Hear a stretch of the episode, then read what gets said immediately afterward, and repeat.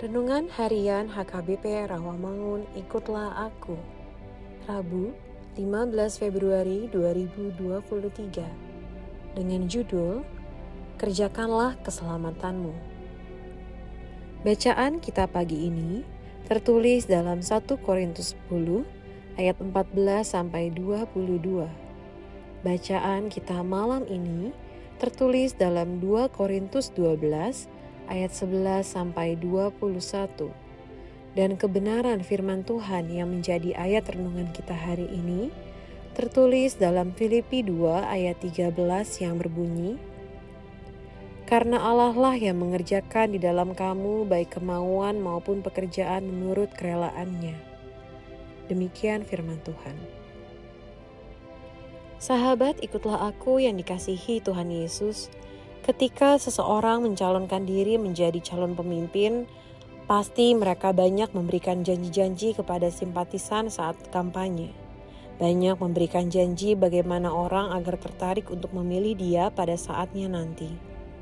Seiring dengan waktu, tentu timbul satu pertanyaan dalam benak kita: apa yang mendorong hatinya menjadi pemimpin?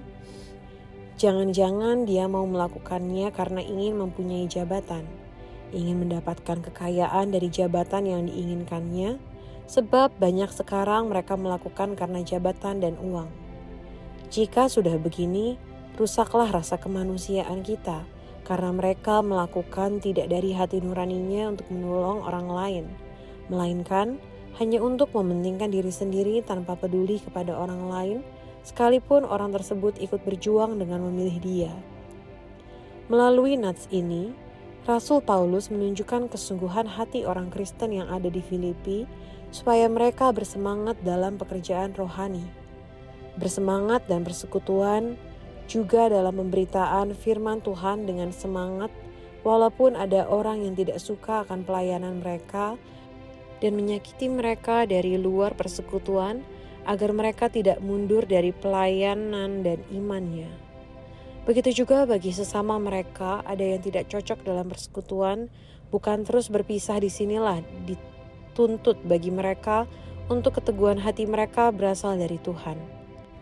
Tuhan yang bekerja memberi kemauan hati yang baik dan semuanya itu bukan datang begitu saja dari Tuhan, melainkan karena ada kedekatan persekutuannya dengan Tuhan. Persekutuan yang tidak terputus, melainkan terus berkesinambungan dan kita selalu berserah diri kepada Tuhan. Amin.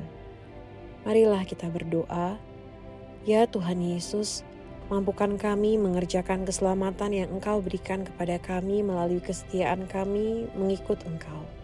Amin.